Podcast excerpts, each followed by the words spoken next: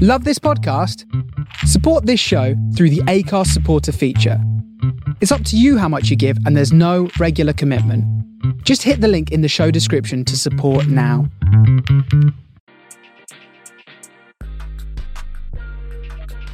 Welcome to the Swell Suite, everybody. Happy MLK Day. Hey, Glennis. Hey, happy MLK Day to everyone and to you and to all that did service today. Yeah, absolutely. There was a big march on the mall today.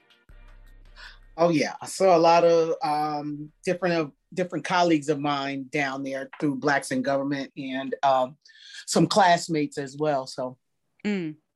yeah, they. But I was kind of iced in.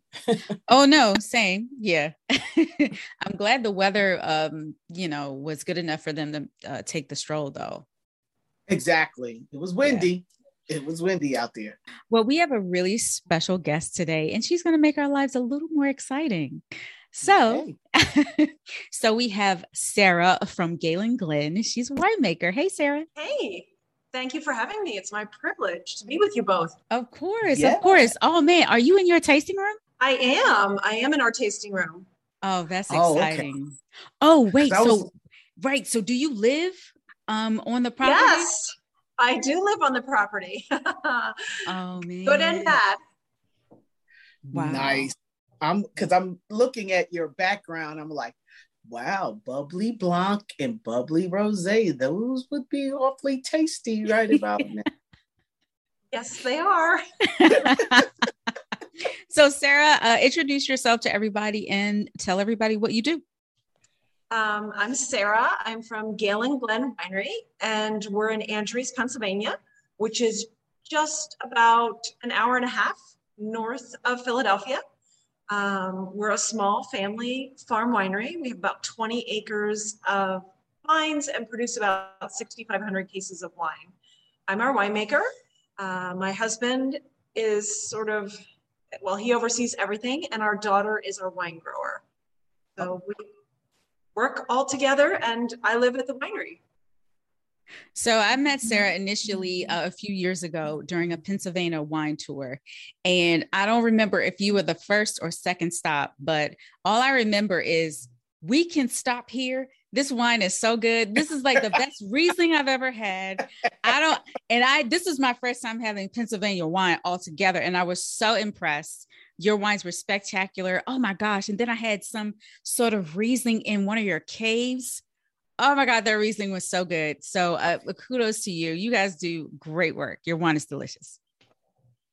Thank you. That's really kind of you. so do you grow um, a lot of different varietals or, or do you just specialize like in Riesling or which grapes do you? Which, what do we grow? So we mm-hmm. grow, let's see if it's a test, if I can name all 10. We grow Riesling. Yeah, yeah, we grow. A, we have a diverse portfolio. So we grow Riesling, Gruner Veltliner, Gewürztraminer. Um, then we also have a little bit of Vidal and Cayuga.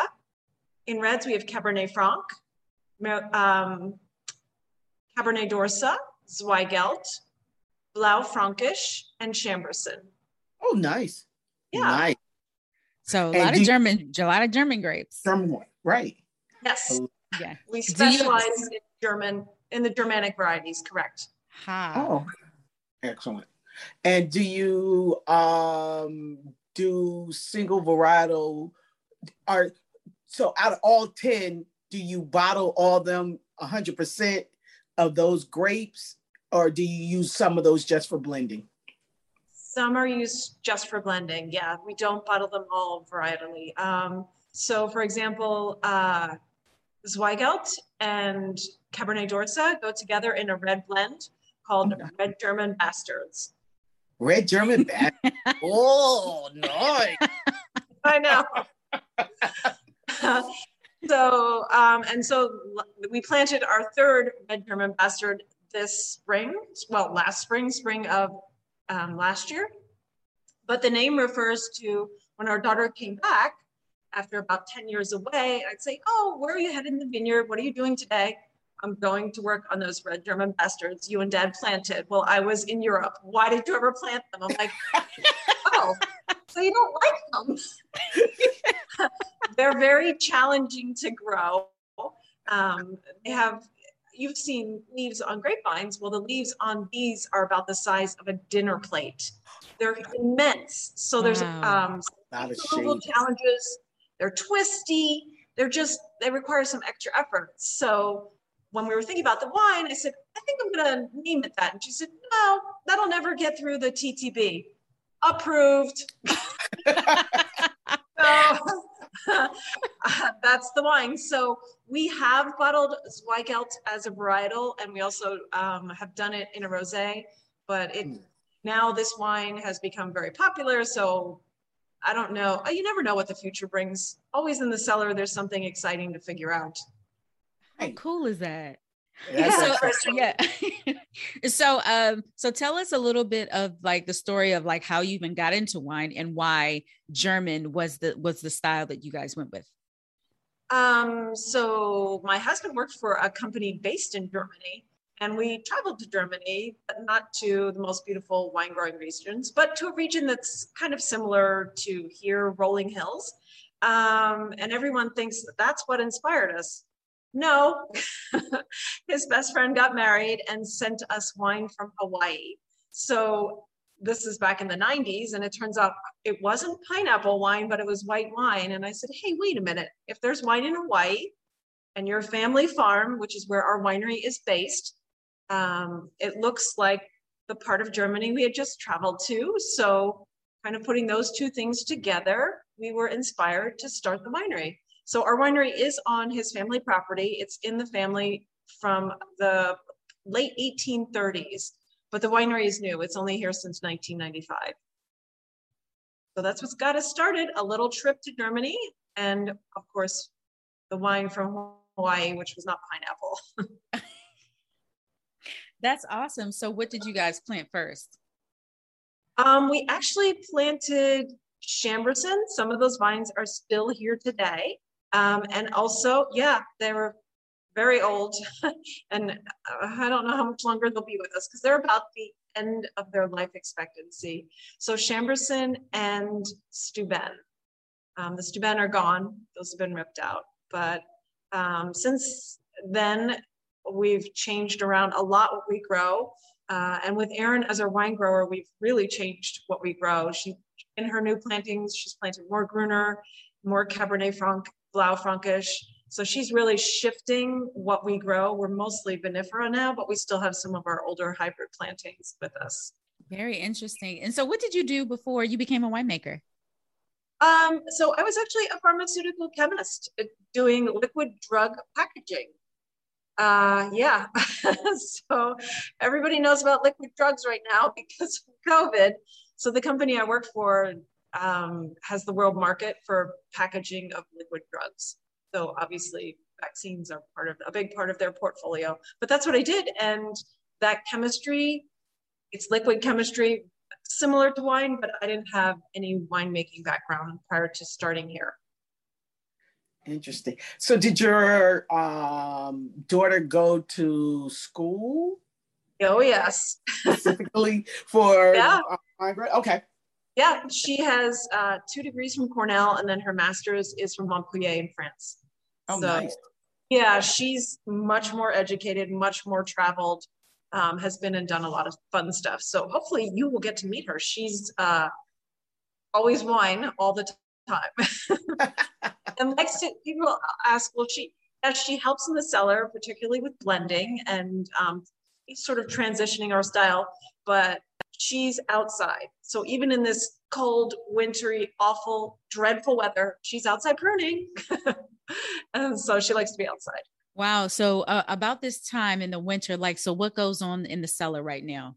Um, in the cellar, not a lot because we don't bottle. Oh, uh, let's backtrack. I don't rack or move our wines. They're put into a tank at harvest and they're going to stay there until we're ready to start blending and bottling. So um, I, not a whole lot's happening in the cellar. We'll start to taste through and grade our wines. Um, maybe we've, I mean, we've tasted them all, but we'll start to get really serious about it. And end of January, early February, and start to like for Gruner, for example, we have multiple vineyards of Gruner, multiple clones. So we'll look at each of those tanks and decide which ones will become each of the different parts of our collection of Gruner Veltliner, Gruner Veltliner, where they fall in the portfolio. So um, the cellar's pretty quiet right now. Um, the vineyard's in full swing as we're pruning. Eventually, we'll be tying down um, and getting ready for the start of the new season. But once the cellar starts, it doesn't stop. So once we start blending and filtering, then it's time to bottle and it, it kind of like all flows together. Interesting. You said that um, once you put your must into the tanks, mm-hmm. they stay there. Now, when they you stay say, there, yep. Yeah. So when you say your tanks, are any of your wines aged in oak at all, or? No, um, we're mostly stainless. Uh, we have some of the, if you're familiar with the Australian flex tanks, they're um, uh, a tank that is similar to a two-year-old barrel, and we use pieces of barrel in those for oak.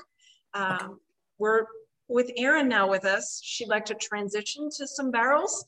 So I'm pretty sure that's coming in our future, if not this year, for sure next year, that we start a barrel program and, and do some interesting things with barrels. So yeah, that that's coming. Good question. What makes you nervous right now? Um, I are you? Uh, I know frost is something to fear. Is there yes. a way that you guys are avoiding that? Do you have the big fans in the in the vines? How are you guys avoiding frost right now? It's really cold.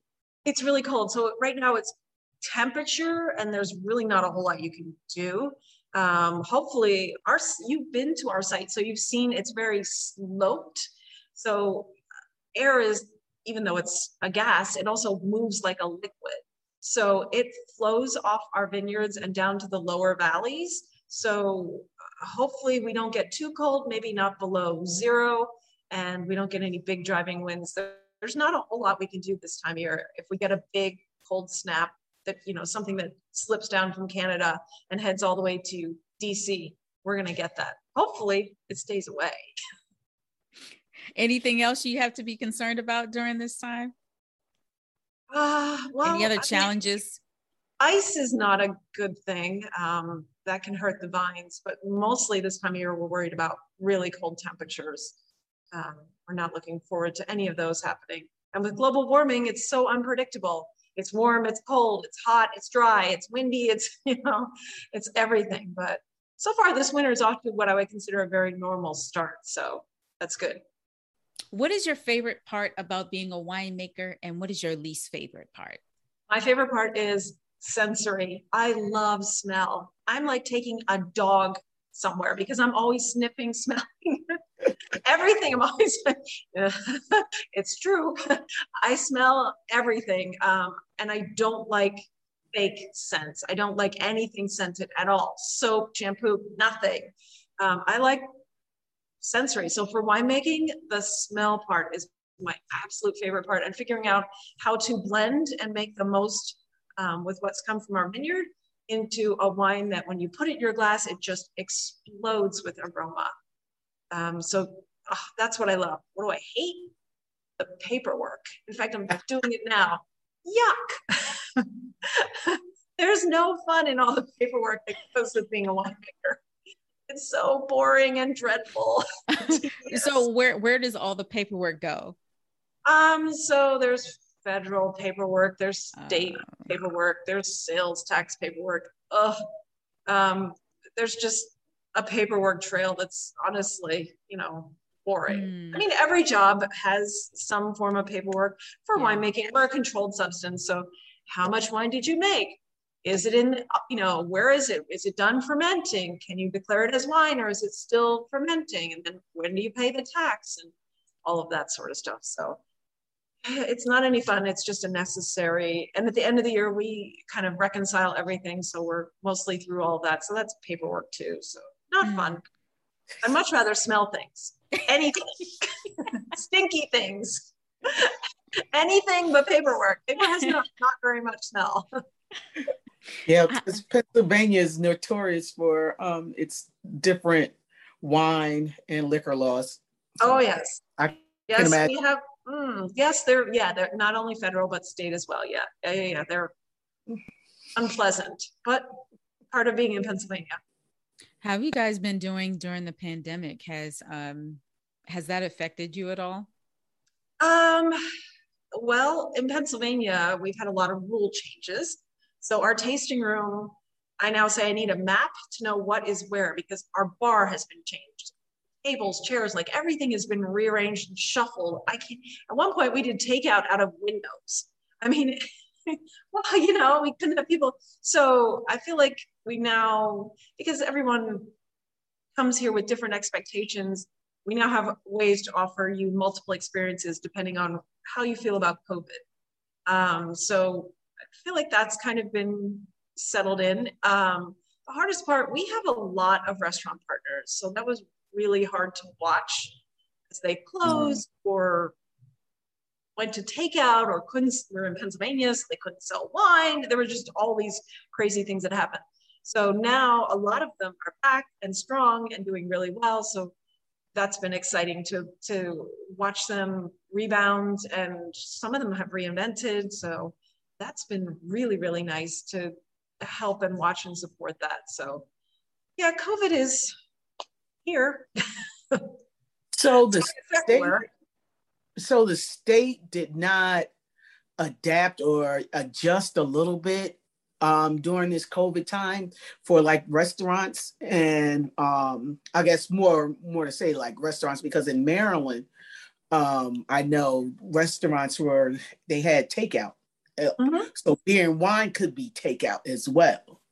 So did Pennsylvania not allow anything like that? If was it just food?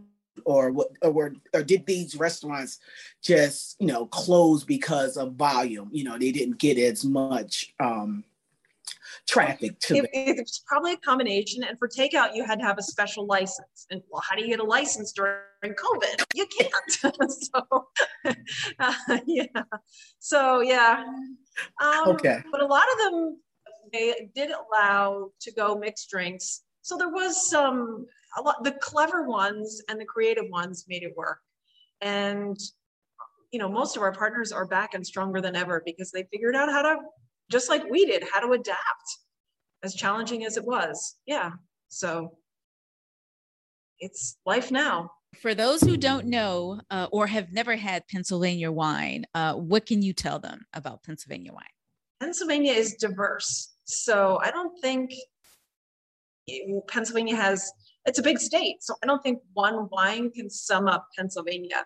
So I think if I was a guest visiting Pennsylvania, I'd look to wherever I was visiting to kind of guide um, we're a little cooler location, so we specialize in aromatic whites, cool climate reds. South of us, it's a little warmer. So you're going to have um, bolder whites, maybe some of the Bordeaux varieties, and bigger reds. Um, but I think Pennsylvania right now, if you maybe say one word, diversity, because it's a big state and there's lots of different regions. And we're a young wine growing state too. So we're trying to figure out what works and as we explore that, there's a lot of fun diversity. Excellent. Excellent.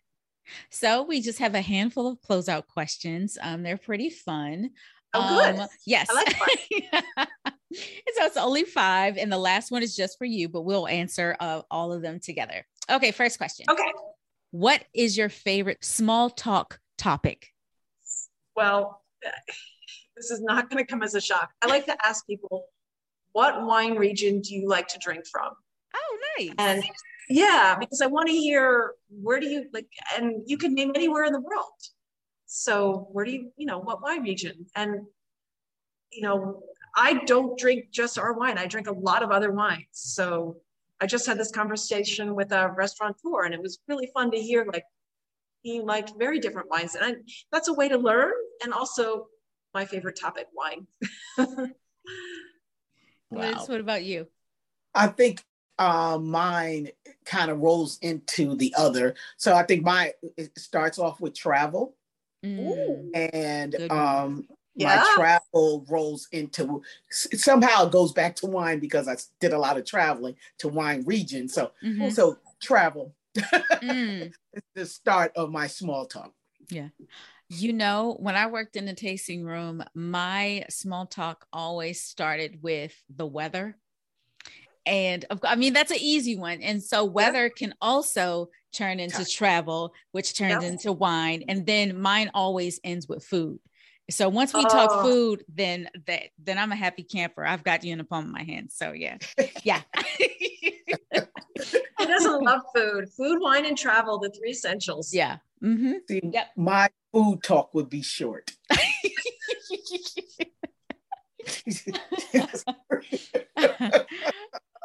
okay. When was the last time you said, I don't know what I'm doing? Uh, right before I got on here, my husband's like, So we're going to put a bathroom faucet in. I'm like, What? You realize I have to be at this thing? Well, open up this direction and start reading. I'm like, I don't know what I'm doing. I've never installed a bathroom faucet. Now you want me to read the instructions? He's an engineer, by the way. I'd like to point that out. I should not be reading the instructions, but I read the instructions and we it's gorgeous. I'm like, wow, okay. One down, four to go. wow. so literally right before I don't know what I'm doing, but it worked out. I got water in a faucet. Awesome. Glennis, what about you? I am thinking, I'm like, oh my gosh. It must be, uh, you know, it must have, it had, I, I can't pinpoint something that specific, but 10 to 1, it was something um, related to technology of some sort. Mm. um, so mine was um, I went to I went back to work after a vacation on January 10th. And when I logged on, I was like, oh, I don't even know what I'm my password is anymore. I don't know what I'm doing. I had so many emails. I was completely lost. I was like, you guys are going to have to give me a few days because I don't know what I'm doing. All right. What is your favorite type of popcorn? I there's a restaurant near us that makes truffle popcorn. Oh.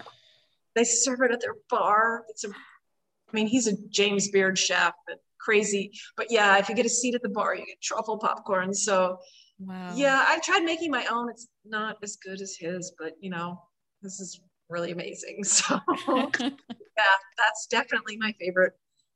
Oh wow. My favorite popcorn. Well, I pop my own popcorn on the stove. Mm-hmm. Oh yeah, yeah. Absolutely. Uh, a little bit of oil kernels. Shaky shake. Shake. Yep. Yep.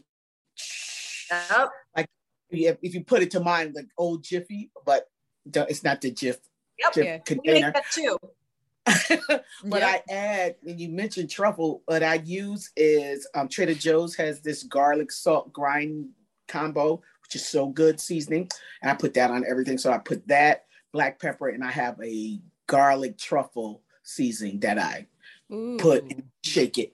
And that's my combo. Mm. That's that's my favorite popcorn. Send oh me gosh. some right through the I just had a whole thing last night. I'll probably pop some tonight as yes, well. That sounds really good.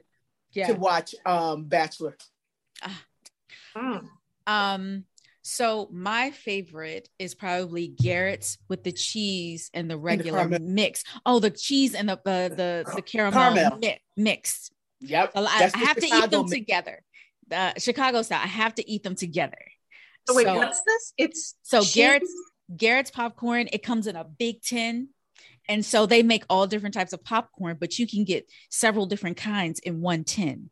So I get I get them all mixed. So I get the the caramel, the cheese, and the regular all together, and I have to eat each kind together. So that's hmm. my favorite. Yeah. Yeah, that's Chicago mix. Yeah. Well, you had the regular, that's a different, but the Chicago, the caramel and cheese is their classic Chicago mix, which is yeah. And it tastes so good it's if so you good. get it fresh in Chicago out of yeah. Garrett's. Mm-hmm. Yes. Sweet and savory. Exactly. Oh exactly. Mm. Fattening as hell, but it's good. Oh, it's so good though. It's so good. so and actually, and Trader Joe's had a version of that. And mm. I got hooked on it. I don't know where it is now. I haven't seen it in a while, but they also had like a Garrett style bag popcorn. It's Ooh. it's pretty good too. I'm glad I haven't. I don't even go down that aisle. I don't do it because I have no self control. It's a trial. Let me stick with my. I know how many calories in the popcorn. I pop on my stove, and that's it. okay, next question. What was your first purchase in 2022? So it's a tie. I had to buy a new iPhone. My iPhone is really old, Okay. but so that's you know I bought the new. It's all you know, and then uh, I bought an old-fashioned pipette bulb. so Okay. high-end technology and really old squeeze like you had in Chem Lab because um, I do a lot of my own lab analyses at the wine cellar, and my daughter is my I call her my lab rat. So she said, "The rat is quitting unless you get me a new 1985 pipette bulb because that's how all you know how to use because you're old." so, so from Amazon, I bought an iPhone and a pipette bulb. Oh my God. I don't know. I, this in the house thing, I'm always buying something. I would have to go in here and look to see, get, like go on my bank account or the credit card statement and see what's the first thing. hmm Oh my God, the first thing in 2022, this 19 days, I probably bought something every damn day. I don't know. So what did I- but another question could have been, what was the last thing delivered to my house? And that I Okay. Well, tell answer. tell me that. Tell us that. Christmas pajamas for next year because they were on sale at Gap. Just got them off the stoop. See how easy that was? Very smart. very very smart um what were my so i bought a few things um at the new year so i bought a pen a, a pack of pens because i ran out of pens uh, working at home and then i bought a really big thing of quinoa because i couldn't find any in the grocery store Hmm. um and i bought my favorite brown rice ramen um i couldn't find that either so i found those three things on amazon and that was delivered so Mm. yeah, Yeah. not very exciting at all but I like the pajamas. uh, yeah, Oh, yeah. right right I had to, because I had to I had to buy matching a set for me and a set for my mother. So I'm like, okay, there were two cute sets, and I was like, oh, let me get one of each for me and her. that's And I such a like- good idea Just get them now why they're on sale. Yeah, it's a really good idea. And we had one of our staff do their whole family, all like extended family, I don't know, 20 of them in Christmas pajamas. It was Uh-huh. the Wow. cutest. yeah, Yeah. Like I should tell her, buy them now. You gotta buy 20 pairs. Buy them now. Yep. Really cute. They look, they just, oh, they look so cute. I saw a picture of them all. So good idea. All right. So, last question is for Sarah. If the first lady came to your house for dinner, so this question came from Blackish. So, on the first episode of the new Blackish season, Michelle Obama comes to dinner at their house. So, Oh. anyway, so I was wondering if the first lady came to your house for dinner, what would you serve? What food would you serve? And which one of your wines would you pair with it? Am I serving her? I mean, if she was coming to my house, I would serve her multiple courses. Okay. So I would do probably crab cakes. I make my own crab cakes, even though I can't eat them. You can't eat them. Why not? That's the same reaction. Everyone's like, first of all, your crab cakes are amazing and you can't eat them. I'm like, well, I'm highly allergic, so no. Oh, no. That's But it's okay. No, it isn't because my family and all of my friends intervene on my behalf and eat them all. Okay. So, yeah.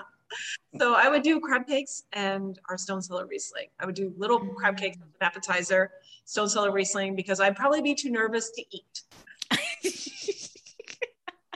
And then I'd be like, well, I can't eat it anyway. So I'll have a glass of wine. and then um, I do something that I love risotto, asparagus risotto. Oh, I love risotto.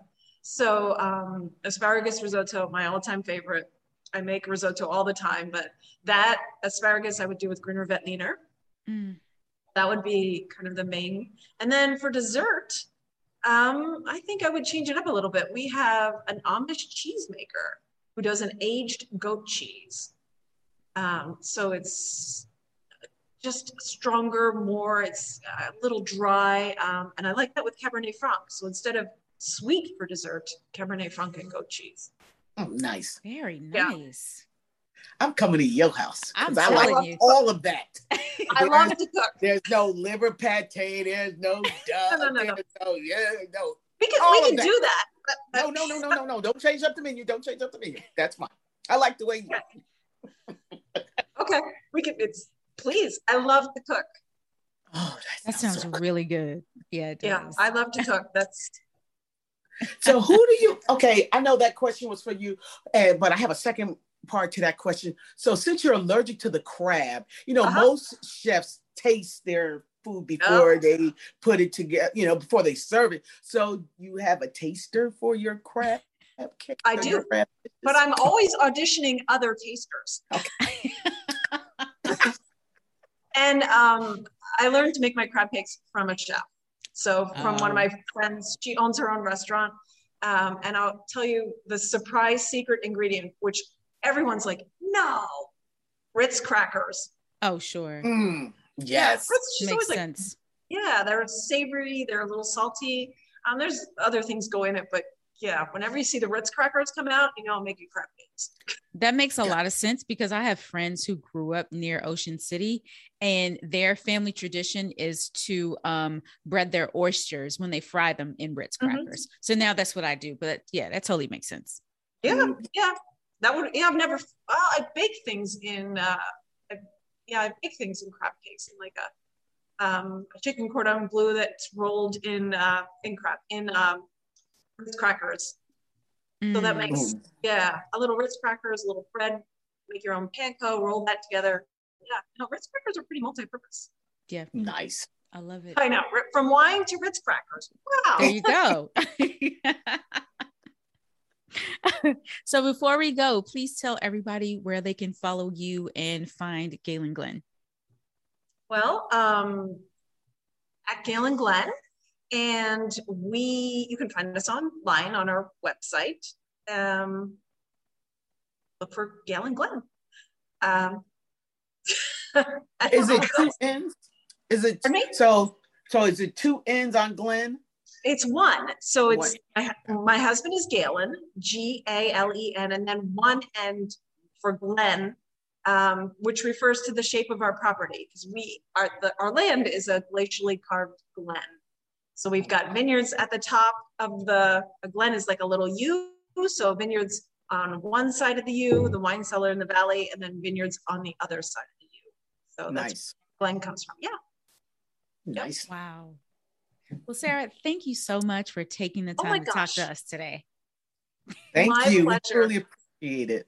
Oh my gosh.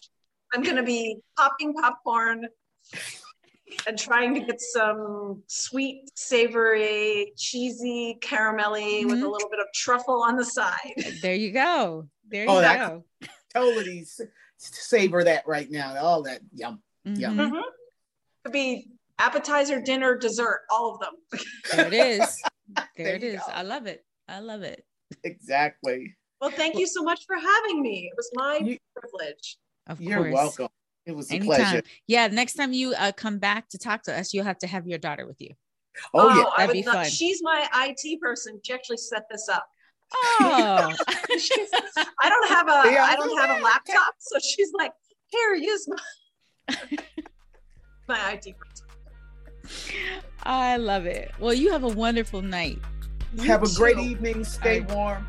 You as well. It's winter. Good night. Thanks for joining us, Swell Suite, everybody. We hope you enjoyed this episode. If you're in the DC, Maryland area and you want to find Galen Glen wine, I can always find a bottle at Crescent Wine and Spirits. That's on Annapolis Road in Bowie, Maryland, and it's right next door to the Harris Teeter. So that's just an FYI.